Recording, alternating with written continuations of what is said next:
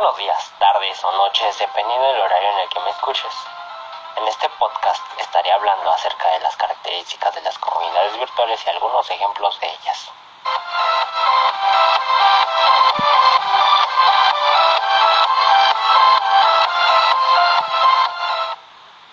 Empecemos por algunas de las características que según la página comunidades virtuales aprendizaje.blogspot.com son las principales. Número 1. Comunidades virtuales permiten la comunicación de forma sincrónica, lo cual quiere decir que es una comunicación de casi inmediata respuesta por parte del receptor. Y también está la forma de comunicación asincrónica, en la cual no están sincronizados tanto el emisor como el receptor. Número 2. Como su nombre lo dice, estas formas de comunicación se llevan a cabo en un entorno virtual en distintas plataformas. 3. Permite la socialización con distintos tipos de personas con intereses en común. 4. Se puede realizar un intercambio de información como videos, imágenes, documentos, sonidos, audios, música, PDFs, etc. Ok, estas fueron algunas de las tantas características de las comunidades virtuales siendo una de las más importantes las aquí mencionadas. Como se dieron cuenta, las comunidades virtuales tienen varias formas de operación a través de las distintas plataformas, tanto sincrónicas como asincrónicas. Ahora, parte de las más conocidas son las, sí, sincrónicas.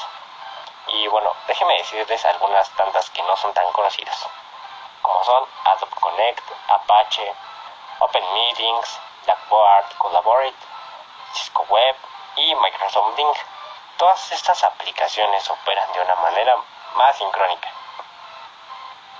Las aplicaciones que llevan a cabo la comunicación asincrónica son las más conocidas. Bueno, algunos ejemplos serían Facebook, WhatsApp, Twitter, Instagram, YouTube, Twitch, Discord, etc. Ciertamente, como se han dado cuenta, como yo, que las comunidades virtuales tienen muchos medios de acción ya sean instantáneamente como las de lo es una reunión virtual o bien de forma no inmediata como lo son WhatsApp o Facebook. En ella se puede generar demasiadas comunidades de cualquier tipo de cosas en común y sus características serán que todas ellas permiten una comunicación a distancia.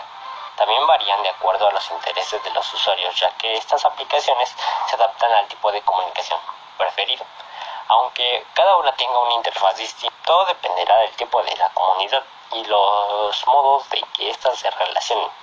Además, el tipo de comunicación que se genera en cualquier comunidad será de acuerdo a la aplicación que tengan. Bueno, siendo todo por el momento, yo me despido. Adiós.